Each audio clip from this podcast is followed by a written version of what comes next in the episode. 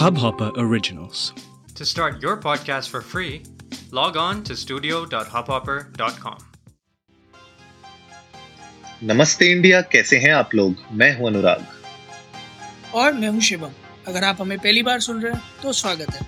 इस शो पर हम बात करते हैं हर उस खबर की जो इम्पैक्ट करती है आपकी और हमारी लाइफ तो सब्सक्राइब का बटन दबाना ना भूलें और जुड़े रहें हमारे साथ हर रात साढ़े दस बजे।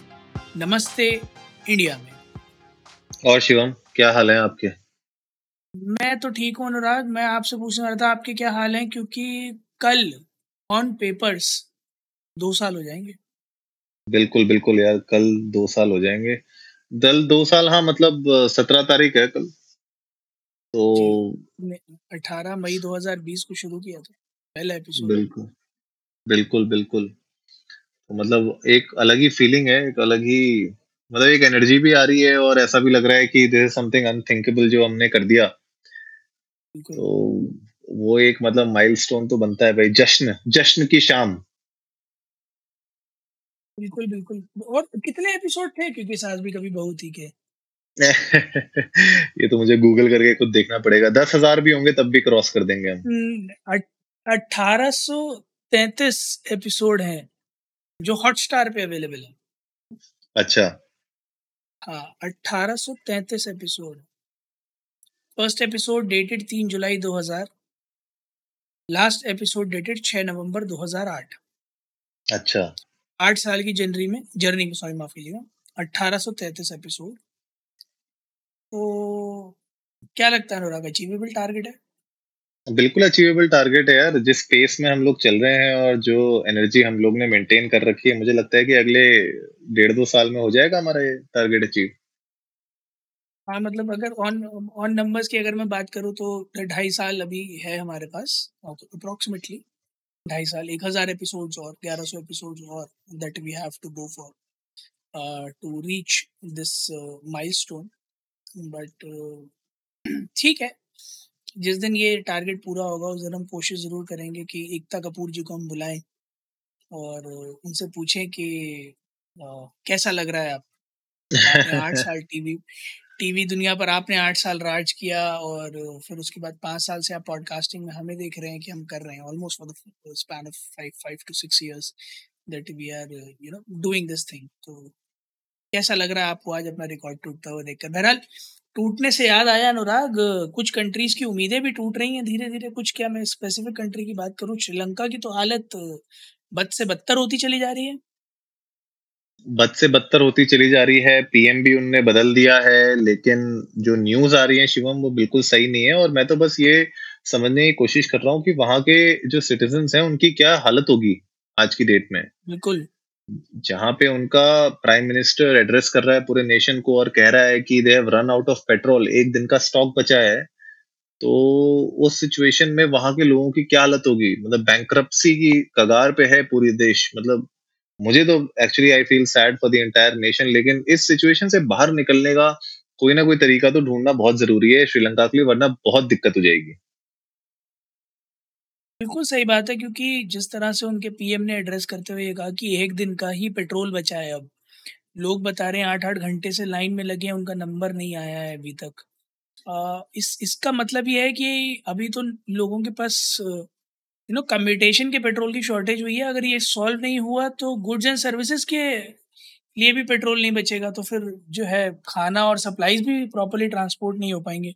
तो सिचुएशन तो वर्सन होती चली जाएगी जैस जैसे आसार लग रहे हैं वैसे बट कोशिश की है श्रीलंकन प्राइम मिनिस्टर ने एक बात उन्होंने बड़ी अच्छी कही कि आ, मैं कुछ छुपाऊँगा नहीं मैं जो सच है वो सामने ला के रखूँगा। अगले दो महीने बड़ी विषम परिस्थितियाँ हैं लोगों से उन्होंने प्रार्थना की कि आप लोग अगले दो महीने थोड़ा सा यू नो संघर्ष कीजिए पूरा देश संघर्ष कर रहा है। कोशिश भी कर रहे हैं वो लोग कि एक आईएमएफ बेल आउट मिल जाए जिसके तहत उन्हें हो सकता है अपनी कुछ heavy loss bearing state assets को डाइवेस्ट करना पड़े जिसमें से एक होगा श्रीलंकन एयरलाइंस जिसपे एक बिलियन डॉलर का कर्जा है अभी भी। लॉसेस में चल रही है। तो हो सकता है उन्हें कुछ अपने लॉस बेरिंग स्टेट एसेट्स को डाइवेस्ट करना पड़े बट मुझे ये लगता है कि फ़िलहाल जो सिचुएशन है ऐसे में मेरे ख्याल में सरकार भी यही सोचेगी कि जैसे ना तैसे करके अभी गिरे हुए से घुटनों पर आया जाए। रीढ़ की हड्डी टूटी है, मान, सबको समझ में आ रहा है, आप ज़मीन पर पड़े हैं बट पहले घुटनों पे आना बहुत ज़रूरी है, क्योंकि खड़े होने के लिए इमिडिएटली खड़े नहीं हो सकते, जिस स्टेट में है। पहले घुटनों पर आना बहुत ज़रूरी है, खुद को संभालना बहुत ज़रूरी है I guess this I M F bail out if sanction will help Sri Lanka a lot तो ऐसी सिचुएशन में, शिवम, मुझे लगता है कि हम लोग एज नेबर्स फॉर श्रीलंका हम लोग भी किस तरीके से हेल्प कर सकते हैं? श्रीलंका की किस तरीके से उनकी इकोनॉमी के ऊपर हम लोग थोड़ा बहुत हेल्प कर सकते हैं? वो अपने आप में एक चैलेंजिंग फैक्ट होगा, क्योंकि इंडिया और जो बाकी देश हैं कोविड के बाद खुद मतलब उभरने की कोशिश कर रहे हैं, संभलने की कोशिश कर रहे हैं।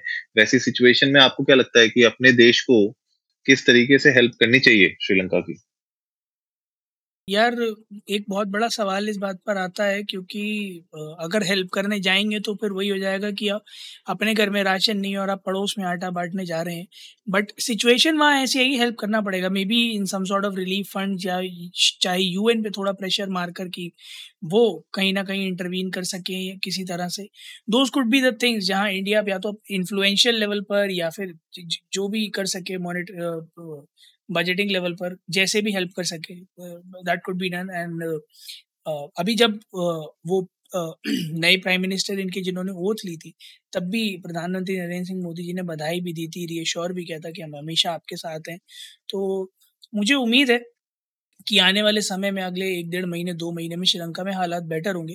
गाइज़ आप लोग भी जाइए ट्विटर और इंस्टाग्राम पर इंडिया इंडर्स को नमस्ते पर हमें बताइए कि अगर आप किसी ऐसे फाउंडेशन से या किसी चैरिटेबल फंड से किसी से जुड़े हुए हैं जो किसी ना किसी तरह से मदद कर रहा है श्रीलंका में लोगों की तो प्लीज़ उसके बारे में डिटेल शेयर कीजिए ताकि ज़्यादा से ज़्यादा लोग उसमें मदद कर पाएँ। और आप लोग भी, ये भी हमारे साथ प्लीज़ शेयर कीजिएगा कि आप लोगों को क्या लगता है, कौन इस पूरी सिचुएशन के पीछे जिम्मेदार है? क्योंकि कहीं ना कहीं किसी ना किसी को तो इसकी उनस लेनी ही पड़ेगी। वो चाहे गवर्नमेंट ले, चाहे सिटीजन या कोई individual who to this situation अगर आप इस बारे में कुछ भी जानते हैं तो हमारे साथ शेयर कीजिएगा। Will love to hear that तो उम्मीद है गाइज़ आज का एपिसोड आप लोगों को अच्छा लगा होगा। तो जल्दी से सब्सक्राइब का बटन दबाइए और जुड़िए हमारे साथ हर रात साढ़े दस बजे सुनने के लिए ऐसी ही कुछ इन्फॉर्मेटिव खबरें। तब तक के लिए, नमस्ते इंडिया।